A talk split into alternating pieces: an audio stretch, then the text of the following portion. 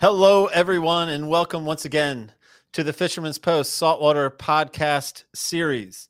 This episode is titled Lead Addiction Everything About Lead Sinkers. And I'm going to be talking to Aaron Abbott of AAA Pier Gear. We're going to be talking about lead styles, lead applications, how to know how much lead, and then how the wrong lead can cause lost fish. My name is Gary Hurley of Fisherman's Post. Fisherman's Post has been serving the saltwater fishing community since 2003. We've been bringing you fishing reports, fishing information, fishing tournaments, fishing schools. And here in our latest and greatest effort, the Fisherman's Post Saltwater Podcast series, and is in the series that we reach out to our captain and guide friends up and down the North Carolina coast and ask them to share with us their insights, their knowledge on how to catch more fish more often. And in this endeavor, every episode, I'm joined with my podcast partner, Billy Thorpe of Thorpe Creative. Welcome to yet another episode, Billy. Yet another triple digit number episode. Triple digits, man. I like the sound of that, Gary. So yeah, we're we're in the 100s now. So we'll see if we can make it to 200, unless you fire me before then for all the the the tech stuff. Um, If I- anyone's getting fired around here, it's me. Hey, well, you can read my hat the correct way now. Thanks to Steven who left a comment on our YouTube channel a few weeks ago that I was in mirrored mode and and running a blog, uh, video blog. I should know better, and it's actually called a video podcast. But I'm not going to get into the semantics. It doesn't really matter. But anyway, but it was a good catch because I did fix it uh, for, for this video. Uh, but anyway, Gary, super fun. Love our community that they get to uh, you know comment and do and do fun things like that. So feel free to to leave us some more comments and um, Send us your resume, Steven. Send us your Uh, resume, Send yeah. your resume. Ste- and don't be Karen. I mean uh, Steven. But anyway. Ah, don't be sensitive. I know. Well, well, well. All right. So anyway, let's get back on track here before I go sideways and talk about our sponsors who make this episode uh, possible. We got first up, we got Bland Landscaping Company. So, a Bland Landscaping Company is located in North Carolina, and they have a lot of different opportunities for people looking for a new career. Not really a job, but a career. They get a lot of benefits on their website. So go to blandlandscaping.com slash careers and see if that is something that you would like to take part in. Uh, and Gary, they get a lot of good benefits, as I mentioned every episode, because they're very enticing. Maybe I want to make a career change from podcaster to landscaping. And they do some big projects too. So you can go check their website out. So we appreciate those guys being being a part of the show again in 2022. Yeah, man. Love being affiliated with them. They fit well with us, with our podcast community, and uh, certainly hope we're helping them find quality people for that quality company. That's right, man. And speaking of quality companies, we got Marine Warehouse Center, which has been with us since episode number five. I get a quick word from them, and we'll be right back. At Marine Warehouse, we have everything. We have new boats, we have parts, we have accessories, new trailers, we have a complete service department with highly trained technicians. Anything you need to get out on the water, we have. it. At Marine Warehouse Center, as we've grown over the last few years, now have a large section of marine supplies from start to finish for all your boating needs. What I love about this region is to be able to get out on the water, and also we love to be able to get you out on the water. The best part of working at Marine Warehouse is being able to get involved with the customers and share a love for the. So They uh, they walk it, man. They're tight. Big fans of Marine Warehouse Center. They take care of the Fish Post boat. Got me set up for another season. all right. And uh, I just enjoy stopping by there. I mean, it was fun to drop the boat off. It was fun to check in on it. And it was fun to pick it up, man. Good conversations all the time. Lots of buzz, lots of activity going on there, and for good reason. Yeah, man, they stay busy and making sure everybody's boat's taken care of for the season. If you haven't done that, be sure to go over there and let them take a look at it if you got something going on because it is the season. You should be on the water fishing, doing all those fun things. Uh, maybe you see Gary out there, uh, wave at him, hunt him down, and maybe ask Gary to tell you one of Terrell's jokes. I imagine that's you, you'd be okay with You that. should go you, straight Gary? to Terrell. You should not ask me to tell Terrell. Jo- I mean, I do it for the podcast, but beyond that, you want to go straight to Terrell. And I don't even know if you call this a joke. This is more of a saying. You can tell me. So Terrell was feeling like he just wanted to give a, a saying this week. Here's Terrell's saying, not mine. Wise man say, making a boat out of stone would be a hardship. I a hard I agree. That's funny. chip. That's funny, Gary. Good for good for Terrell. Terrell, thanks for submitting that. I look forward to next week. Moving on quickly. I'm going to show you a fish picture to rebound from that terrible segment, Gary. here's here's Nick Bodner of Holly Springs caught and released this 32 inch red drum using cut pinfish while fishing the surf in Topsail Beach. Uh, good looking fish there. 32 inches. All right. What do you think about that fish, Gary? What's your first reaction? Man, I love catching red drum from the surf, man. Red drum from the beach is special and, you know, kudos to that dude. I mean, every year I say I'm going to I'm going to do more surf fishing and then every year I don't. So maybe this is my year. Maybe cuz I am certainly uh, enamored by it. It goes back to my roots, you know, love our surf and tur- surf fishing tournaments or surf fishing anglers. And for the life of me, I can't figure out why I don't get out there and do more surf fishing. It's only my fault. Because you have a boat that Marine Warehouse took care of for you, so you feel obligated. They did all that hard And work. 50 or so captain buddies. 50 years. yeah, right. Why would I go surf fishing when I that's too much work for Gary? it's too much work. However, if you are interested in uh, getting some updated fishing reports, uh, we're going to tell you a little bit more about that toward the end of the show. So stick around because we we are launching a new project, Gary. Super excited about it. Uh, that's anybody can can be a part of it and get some updated information along the coast of North Carolina. So. Signups are hot, man. We have clearly our vision for this is clearly resonating. We will say more about it. You can also see more on the website, and you know we've made a little pitch, separate video. But yeah, man, I'm. It's very promising. It seems like people are responding well to our new concept. Yeah, man, it's gonna be great. Excited for it. But until then, I'll let you talk about lead, Gary. I'll let you get the lead out of your, you know what, and start working here. Uh, hey, Terrell. All right, Billy's best takeaway. You're gonna in the next 30 minutes, you're gonna learn more about sinkers than you thought was possible, All right. and so it should be no challenge for Billy's best takeaway. I'm up, But right now, yes, it is my pleasure. Longtime friend, longtime fishing school instructor. This guy comes out for the love of teaching, for the love of being a fishing ambassador, and he gets rave reviews every year, man. One of the most popular instructors we have in the school circuit. And I'm talking about Aaron Abbott, currently of AAA Pier Gear. Aaron, welcome to the show. Thank you for having me, Gary. I'm sorry, I, I just lost my train of thought for some reason.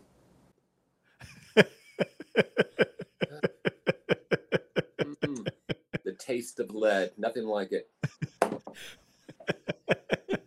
Aaron, that that alone should qualify you for question number one, but unfortunately, you still have to go through the process of two questions. Sucking on a lead sinker is a is a approved answer to number one, but I'm still going to ask why. Why should this podcast audience of ours listen to what you have to say about lead, about sinkers, about fishing, about anything, Aaron? Uh, I think they must be really bored, Gary. All right, Aaron. Question number I'll two. Take this to take take this off your hands here. Uh, lead. Um, lead is like uh, the application of lead and what we've been doing with lead for years has never really came with an instruction booklet. Uh, we go out and for uh, castability and range, we'll put on a four ounce sinker and let her hurl, or uh, we have a tendency to try to take too much control of our fishing conditions and not allowing ourselves or the sinker itself uh, to put us in the position uh, for getting the bite. And without that bite, uh, what are we fishing for? Uh, or what are we catching? Usually nothing. Man, that now you've got me. Now you've got me hooked. But as tradition goes, you still have to answer question number two. So lead, the word lead is a homograph, as in a word that's spelled the same but differs in pronunciation. There's another difference, but I'm focusing tonight on a word spelled the same but differs in pronunciation. I've got some homographs for you. You give me the alternate pronunciation. This is like a quiz. Bow, and you would say What do you want me to answer? I'm sorry. Let me let me get. You would say out. the other Bow. pronunciation of these homographs. So if I say Okay, bow, very good. the answer would be bow. I've got three more. Yes, sir. Okay, I got you. Got you now. It's uh, the Bass. pronunciation. I say bass, you say Blast. Um, Bose. Base. bass. A- Aaron, I I'll- say- I'll, I'll help you. Just move your mouth. I'll say it. You just move your mouth. right, Billy, you can participate too. I say this one's a tough one. Unfortunately, they get harder. I say minute, you say Minot. minute, small. this is going over great. this is oh, this is my best one yet. I say wound, you say Wound. yes. All right, enough of that. Aaron, I don't know. tell me more about lead than I ever wanted to hear. Well, you know what? What can we say? Uh, let me see. Well, I, I guess the main purpose Styles. will be what? I'm sorry. What, Gary? I said Different. in my show notes. I have you might start talking about styles. All right, you're exactly right. I'm sorry to keep you uh keep you out of that loop there. Uh, we have different styles of lead for different positions uh, to grip, uh, of course, in the sand and in the substrate. I have all kinds of shells out here to kind of give us an idea of what we're trying to hang up here. And uh, we have your classic pyramid sinker. And this is like a this is like a, a, uh tongue or a bullfrog, and uh, this is a bank style sinker right here, uh, often used in different applications here. So first of all, we typically try to use bank sinkers or uh, or we use these in places where we want our bait to move a little bit more than normal. And for that, people is just blown out of the water. What do you mean, uh, my bait to move? Um, you want your bait to move slightly with the current and as well to give you an opportunity to fish an entire area versus a specific zone. Now, of, of course, once you find that specific zone, you can go ahead and target that uh, by positioning and uh, using the waves and other factors to put you in the hole to catch fish. But what we often do is by using too much lead, we don't allow our bait, our rig, to make proper presentation by being able to go into these indentations in the sand and on the bar. So if we're not allowing the sinker to catch on these things, then obviously we want them to move slowly. So we want to pan an area going from left to right or right to left, and we can use this to our advantage. Um, the other option is is taking a sinker and saying I'm going to cast out there, and it's going to stay there. Otherwise, I'm going to add more lead and more lead and more lead. Um, this does nothing but create more chaos for you. It also makes it a whole lot easier for the fish to take your bait. So if we're talking about, so these are more styles for the surf. So what would be the main difference between the pyramid and the, I think you call bullfrog tongue sinker? Yeah, uh, this this application typically we're going to go with a lighter style. Um, usually with our, our bullfrogs, we're going to have a uh, a application where we'll be using a Carolina rig or a sliding sinker system, um, to where we could take advantage of the fact that we're going to have uh, the the weight transfer is going to be taken away by our line going out. So we'll implement these types of sinkers on a sliding sinker system. Um, we could also use the pyramids in a sliding sink- sinking center app application or Carolina rig application. But but typically, if you're going to go ahead and stick it in there, then, then just do it right. You know. Um, once we get back over into our bank sinkers, uh, typically when you're trying to fish around oyster beds and uh, or a lot of bottom that has a lot of semi-structure like oyster beds, etc., clam beds, or, or just sheer rock or clay. Um, this can often keep you from losing too many rigs. So, so these different styles can help you fish in certain locations, uh, trying to achieve uh, what we would consider a fishable presentation. Um, in order to achieve a fishable presentation, you basically have to have the castability and range, which is brought about by your equipment and the the lead you're going to use.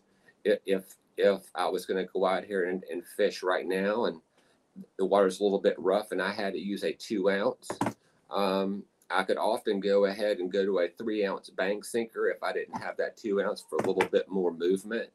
Um, but it's like I say, it's one extreme to the other. Once we go ahead and start using this much lead compared to this much lead, the amount of fish in your cooler grows up very, very, very much because they're having the ability to come into a rising tide, aggressively feed, uh, and not feel that big chunk of lead, um, which is unnatural to them. Why else would you go up and grab a hold of a pound of, of weight and not let go when you know the wave's going out? So, uh, obviously, these fish um, are more lead sensitive than we've ever thought they would be. And that's not the ones that are this big because everybody catches those. We like the ones that are this big. They're easier to clean and they're a lot of fun to catch. And if you want to release them, you can release them, but you get a lot of good table fare that way. So, of course, I have a couple of follow ups, uh, sort of the nature. So, how is it? I'll go start with how is it that the bank sinker will help you not lose rigs? I guess I didn't quite get. I think you made the connection, but I didn't quite get the connection. the the uh, the application of the bank sinker on the inside or inside shoreline and marsh is that you can cast this up near rocky areas and this will simply slide out of those oysters instead of some of these other sinkers which offer a lot of grip and different edges to catch on those rocks in order to break you off so if you have already lost one of these because of structure in an area you're fishing, the application of the bank sinker may help you prevent any more loss and keep your keep keep your catchability still without losing more rigging. So, I don't know if I'm jumping the gun by asking you about application right now, but I'm I'm definitely in on this conversation. Like you got me. So, my audience I know likes specifics. So maybe some specific scenarios like species types or type of fishing where the pyramid is your go-to or you know or maybe we're talking conditions and we're more than as just as much as we're talking species but maybe just walk me through one by one and like your favorite application of that particular sinker both species and a conditions conversation i guess Perfect. Yeah, we can go through that. That'd be, that'd be absolutely perfect because what we're trying to achieve by using lead is, is, we're trying to, of course, target species in, in an area in which they're feeding um, close to shore uh, by using uh, lighter rods and lighter tackle to maximize our efficiency of, of, of how to catch these fish. Um, now, typically with redfish, they are not tackle shy. Uh, they often desire good fresh bait just like any other fish, but they're not extremely tackle shy. Uh, when we get into other smaller species uh, like black drum, uh, sheep's uh, their sensitivity to lead is incredible. You literally have to fish practically nothing um, for these fish be- because you don't want to give them the ability to pull off and remove your bait. Uh, by the application of using a smaller bank, this this would be a three ounce and it's rough, but I'm not wanting this to go out and stay in a specific position. I want this to be put into a, position to where it can move. And by having a bank sinker on sand and or uh, semi-rocky or shell bottom, it allows this to move slightly. Because I don't want this to stay in the same area. It doesn't it doesn't improve my odds to stay in one specific area when I can have a movement of being able to fish an entire zone until I have actually found the fish. Then I can do more specific targeting for those fish.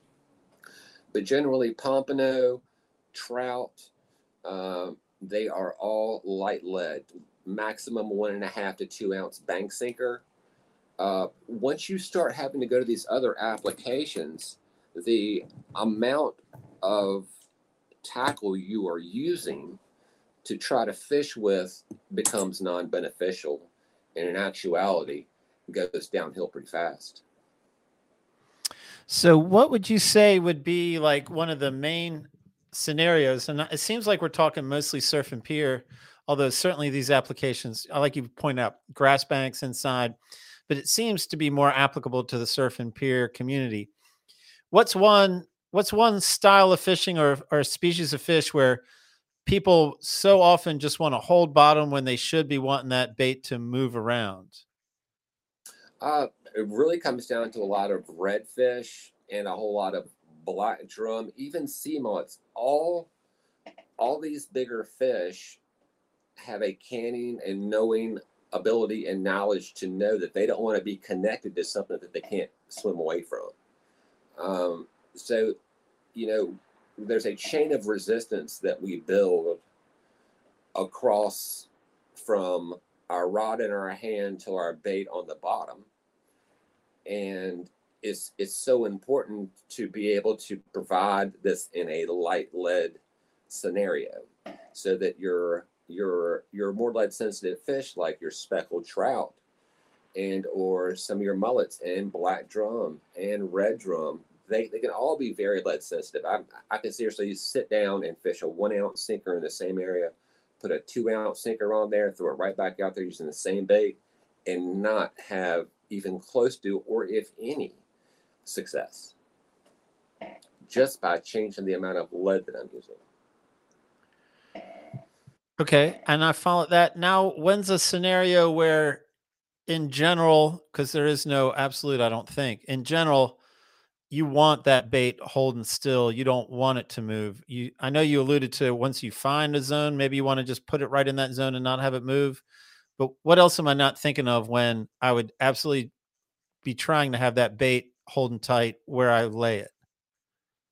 Right. I mean, typically, whenever you're going to go ahead and and and want to put something in, into place, and uh, for uh, more than five to ten minutes of holding time, maybe less, maybe more, you're going to have to be highly aggressive, uh, using different styles in order to pull into that sand, and to go ahead and loosen up that drag as far as you can on your reel, um, so that you have you've anchored this bait to the bottom, but the line going through this sliding sinker system or your main line will be able to freely go out. So you, you can have the the ability to use heavy lead by positioning yourself and offsetting that by the amount of drag if you loosen up your drag enough back here so that this can be pulled away with without the complete resistance of this sinker.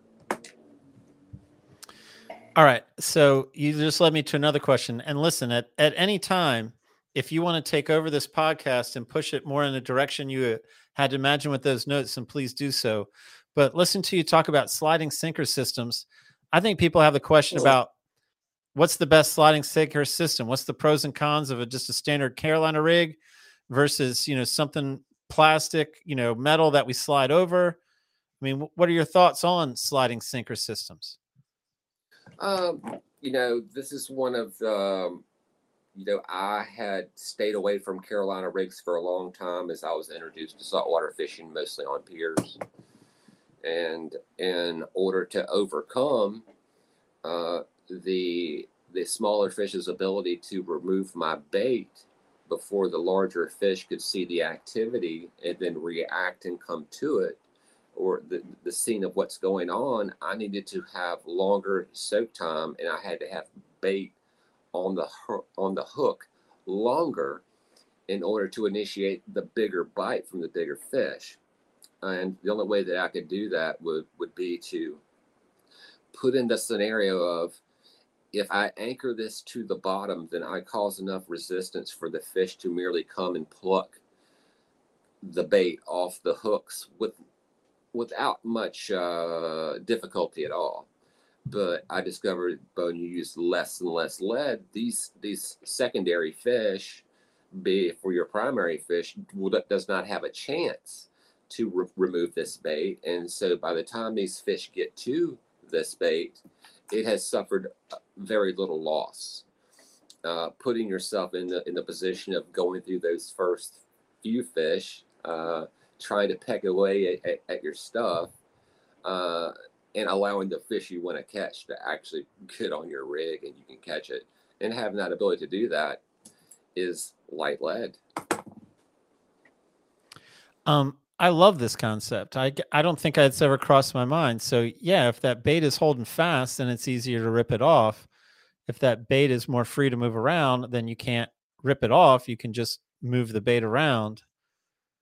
I mean, I ha- I'm Ex- I'm exactly. enjoying the I'm enjoying the insight. I'm not quite sure. You, I'm going to follow up with my question. I'm going to circle you back around to my question, but I love the answer. And I've already I already know my Billy's best takeaway, but but we still have more podcasts to go. So are you now of the frame of mind where Carolina rig can work just fine? Or are you still using instruments such as what you were just holding up for the sliding sinker system? And and or are there pluses and minuses of both? Um, well, you know, I have tried them all, especially these different type of attachments that we see. I'm sure you, you mentioned a minute ago. There is a type that you can uh, uh, swivel over over on top of your main line. Uh, but one of the most important uses of these things is, is, is, of course, is to decrease the the resistance at the hook and increase the resistance of what you have holding on the bottom without sacrificing uh, too much uh, too much resistance for this fish to be able to get your bait off. Um, this is made for braid. If you don't get the ones that you are designed for braid, then you will find out quickly that the other ones won't last very long, and you'll end up losing your your lead another very important part of using these is you will see the, a lot of them with white and you will see a lot of them with silver. Um, once you get into some of these bigger Hatteras blues or some even uh, typically or uh, bigger blues, they have a tendency to hit the silver and cut you off. Uh, a lot of times, especially in the spring, it's so important to have no nothing shiny except your hook on on your rigging, especially for bluefish. Um, once we start uh, beefing things up to the to the to the point to where we're using bigger rods, then sometimes our capability of being able to target these species at one ounce or one and a half ounce, etc., becomes very difficult. But in order to get the bite, you have to position yourself where the fish are going to come at you, uh, actively feeding with a nice rising tide. I always love fishing the rising tide because it's food coming on the kitchen table.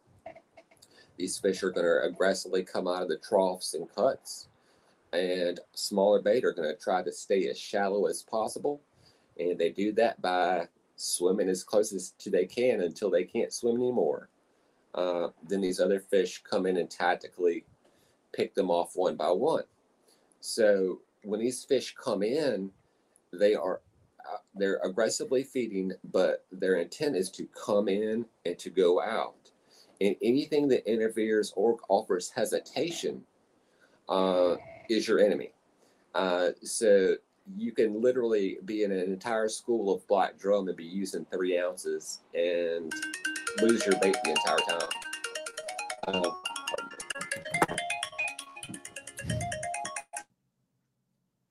All right, Aaron, with all this talk about making sure we have we're not over leading, that we're having the right lead, I'm guessing you've given some thought, you have some guidance, you know, as far as like your technique, your tactics or your tricks for that matter of how to determine what is the minimum, what is the minimum amount of lead, or what is the right amount of lead? Like, help us out with deciding what is the best to toss out.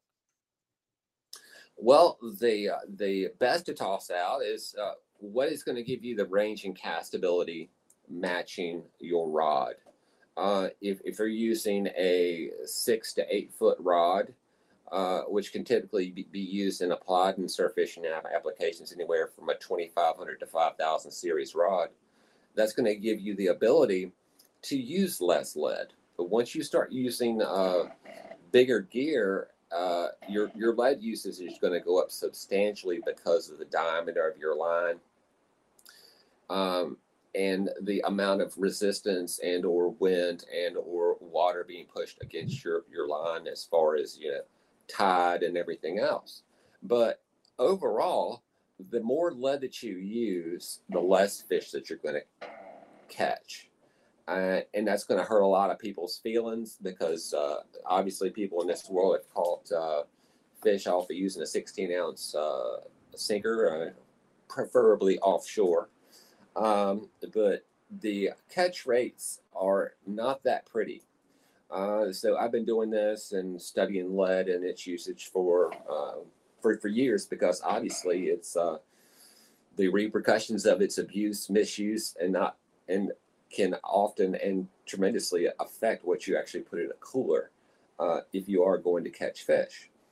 So typically, these are the loss rate guidelines I've typically found in all my years of saltwater fishing and the application of sinkers being used specifically in the sand and in the sound. When I've used four ounce sinkers, I have a 70% loss rate. When I use a three ounce sinker, I have a 60% loss rate. When I have a two ounce sinker, I have a 50 50 chance of getting this fish. And when I throw a one ounce sinker, I have a 75% chance of catching that fish because by dialing down my lead, I have improved the amount of time in which my bait is going to be available for a larger predator. The more lead that I have used as I start at the uh, top of, my 70% loss rate means that these smaller fish are having the ability to remove your bait from your hook before you even know what's going on. Now, you know tactically are you using bigger uh, bigger systems and everything else? The application is going to require that you use more lead. But if you have a situation to where you're using three and four ounces of lead and you're losing bait and you're not catching fish you can take your six and a half foot seven foot rod with 10 to 12 pound braid or monofilament go out there with a one ounce one and a half ounce um, lead usage on any, any style of rig, and your success rate is going to go through the roof. Um, because with the ability to keep your bait on the hook longer, that's going to provide these larger fish the opportunity to get your bait. Most of the time, there's nothing left after the first five seconds of your bait hitting the water. You have people who want to cast out and let it sit for 15 minutes. Uh, I don't advise that. Maybe there are situations which I don't fish in every day. Uh, typically, I, I use rod holders and everything else, but I try to keep the rod out of my hands a lot of times because once I get involved, it's it's something else to make things more difficult in keeping these fish from uh, getting away and allowing them to hook themselves. All right. So I'm going to guess that some people are listening to the suggestion to go light and thinking, I can't catch fish if my rig is just washed up on the beach. And what's the answer to that? Well, the answer to that is that that application is just something that's not going to work.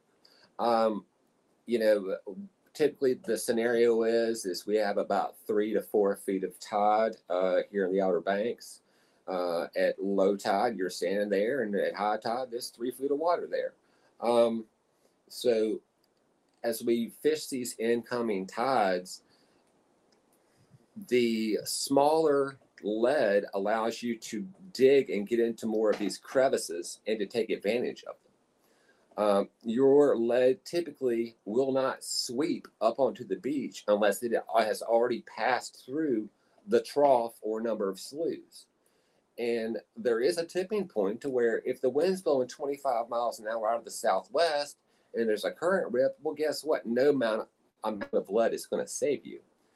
But knowing when to give up or how much to actually up- apply, if you have some some rolling towards you, change your angle, or hey, add go up to the next ounce. But you have to understand that once you do that, your catch rate is going to be cut in half, and that's just how that factors in. Um, you will lose more bait. You also have an opportunity to introduce your uh, your your bait to a lot more bait fish the more lead you're using. So people need to understand that you know making that 30 to 60 yard cast may really be all you need. Um, you know, a lot of people are, are very concerned about being able to make that 250 or 300 yard shot. Hey, there are applications for that. I'm not talking about that. I want to be able to actively present their dinner in the lightest form possible and available for them to come and pick up when they're ready to come. And being able to target these species by using the least amount of lead um, allows me to take advantage of the bite that there are, have been given me already, which I have already lost. And uh, I'm sure I've lost many more fish than I'll ever catch, obviously. But uh, the application of lead will make a significant difference in how, where, and your success in fishing anywhere, uh, from rivers to anything. I mean, it goes across the board. Man, I, I follow that. I think that's a great answer. Um, what I guess I have a I have at least one a couple questions, but I think before I just throw these sort of random off topic questions at you, I would come at you because you know you did have that sheet of notes and you you do teach regular at the schools and I think you've got some other things going. What else is on your notes, man? What have I not set you up that you thought this would be good information to share in a podcast about lead? Well, um, I am. The most important thing about me doing this is being able to show people how they can be successful in these situations and applications because the sheer fact that people are not going out and not enjoying themselves and not catching fish in these areas where there are fish because they are having issues with the style and the presentation for their success. People who are not successful are not going to be interested in fishing. They're not going to be the ones who stand up and or fight and or put money into the system for education and for keeping our beaches healthy. Um, so my, my main thing is is like how can I help um, your viewers and anyone that I have an opportunity to teach to uh, dodge a whole lot of these bullets of, uh, of figuring out these problems over years of experience. This has taken, you know, 30 years of experience to figure this out. And I was often told, you know, use the least amount of lead as, as possible, but I never applied it until around, I think it was 2015 to where I went ahead and switched over and fished one ounce of lead on bottom rigs uh, in the surf zone at Oceana Pier for six weeks. During that six weeks, I caught more fish than I had in my entire lifetime. Uh, trophies, uh, larger fish that I couldn't even get on the deck, um, and some that I did, obviously. Uh, but the fact was, was that if I did not dial down my gear to where I had the ability to make a lighter presentation, then I wasn't going to get that bite. There wasn't going to be that fish of a lifetime because Uh, going out with 75 pound braid off the pier and in the surf is not going to do you any good. It's going to just cause this trickle down of you adding more lead and more resistance and more problems and decreasing your catchability and your success in fishing in saltwater application, as well as fish love it everywhere. You know, they just don't like feeling something in their face for some reason. So I'm gonna, unless you tell me otherwise, I'm gonna call you. I'm gonna call that our final thought of this podcast. But again, I'm I'm happy to set you up one more time. Look over those notes, and let me know, Aaron. Anything else to add to this lead conversation? Uh, do, do, do, do. Uh, no. Do you have anything in in? Uh, I, I do not. I think uh, I think we've covered everything as much as we can cover at, at this point. Of course, we could get into using some decent hooks, but uh, it all it, it all ties together for now. Well, we can come back another time and talk about hooks. We can come back another time and talk about bait. I mean, we'd love to have you back on the show. And uh, no, man, I think your final thought. I mean, I know you've echoed that at the schools as well, man. Get people caring, get them successful, and they'll care more. And that's what we all want. We want people to be stewards of the resource. Um, uh, so my final question for you is, Aaron, tell me a little bit about AAA bait. I mean, AAA Pier Gear before we say goodbye. Oh, AAA Pier Gear's been in the works for around 16 years. Once I uh, started coming down to the beach all the time, uh, I uh, had a lot of disappointing uh, events with some of the rigs that I had purchased from the stores.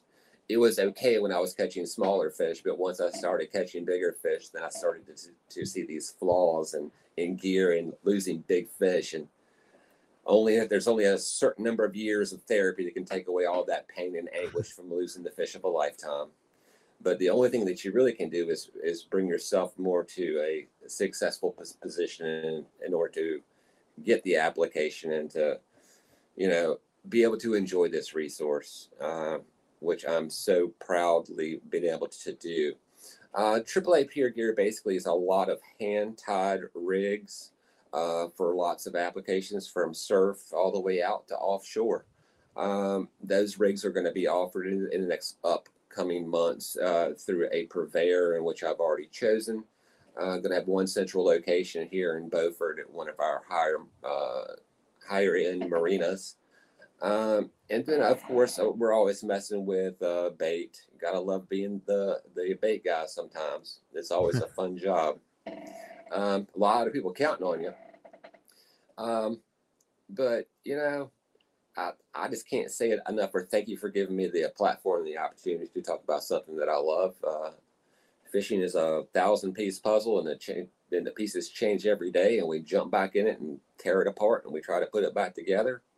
And uh, so for that, I'm grateful. Well, I'm glad to hear you think you benefit from a relationship. I know I benefit from it. So I, I love when it's mutual, man. And Aaron, I've thoroughly enjoyed the conversation about lead. At first thought, it's the old a podcast about lead, really. And sure enough, if it hadn't been you, I might have been a little bit more skeptical. But I appreciate Aaron, and we'll stay in touch. And yeah, man, we'll have you back for a hook conversation, a bait conversation. We'll find a reason. Gary, I, I do have one more thing if, if you have time. Um, I will be offering charters this year at Chasing Tails Outdoors. Uh, people can reach out to Chasing Tails Outdoors for those days of availability. That surf pier charters, is that what we're talking about, or on the water? Yeah, surf fishing. Right on. Well, good. I'm glad to hear that. Love chasing tails. Glad that you're there. And man, uh, Aaron, we will stay in touch for sure. It's always a pleasure, Gary. Thank you very much for having Thanks, me. Thanks, man. Billy, what'd you get, man? You just heard more about lead at one time than you've ever heard about lead. I've already it- given my best takeaway.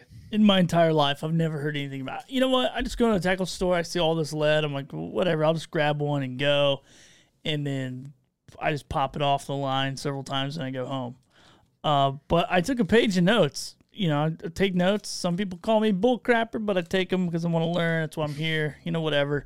Um, but yeah, man. So I, you know, I, he said it so many times, like more lead equals less fish, and so I never really thought about the correlation of which maybe I should. I mean, it's kind of common sense when you think about it of like weight of tackle, rod, reel, line in correspondence with the right amount of weight, you know, area, you know, all that kind of stuff. But uh, didn't even know what a bank sinker was called. Didn't know it's called a bank sinker. So I learned a lot. I mean, I wrote down the percentages and everything. So I'm like, cool. I'm, I'm gonna go. I'm gonna go back to North Carolina, confident that I can uh, do a little bait fishing and be better at it. Because you know, honestly, I, I suck at fishing and bait fishing in particular. So Yeah, I think. Uh, I mean, I said my takeaway, like you know, if the fish can pull swim around with that bait, then he can't pull it off the hook. If the yeah, bait is locked to the weight, then he can pull it off. And then the other thing, just listening to Aaron talk, it's that you know, he's kind of, I mean, he's an ambassador at heart, a teacher at heart for sure. And he's also just got the spirit of a tournament angler. I mean, the way it's all about odds, you know, playing the best odds, making decisions based on the best odds at every step of the rig, at every step of the process.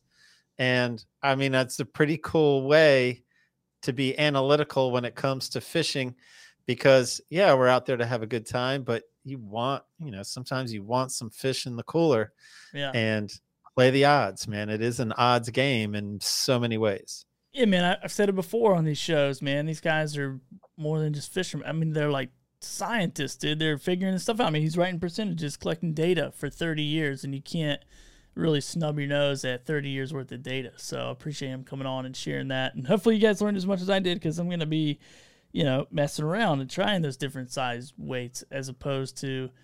I mean, I literally, Gary, would just like grab one weight and just like go to the surf and then be pissed when I couldn't catch anything. So, uh, this is really good because it's my world where I live the most on the surf. So appreciate appreciate you bringing on another great guest, Gary. Good job. You get to stay another week. I'll see you next week.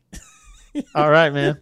Hey, and don't forget weekly fishing reports. We are close as we approach April. We are approaching the start of the Fisherman's Post weekly inshore fishing reports. You know, we're going back to our roots when the paper used to be weekly only.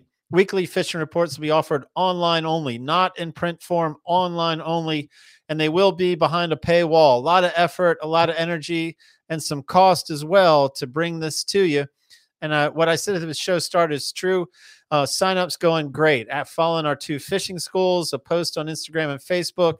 Um, they're there. And so you want to go to fishermanspost.com and look at premium content and find out more about it. The quick of it is right now a charter membership, 50 bucks gets you a year of weekly fishing reports. And not only a year of weekly fishing reports for 50 bucks, but you get to renew year after year. We are going to reward those that come on early and support us in this venture. And then afterwards, after this charter membership expires, it'll be 10 bucks a month, 100 bucks a year. So you want to lock in now for a lifetime, perhaps, of $50 weekly fishing reports. How did I do, Billy?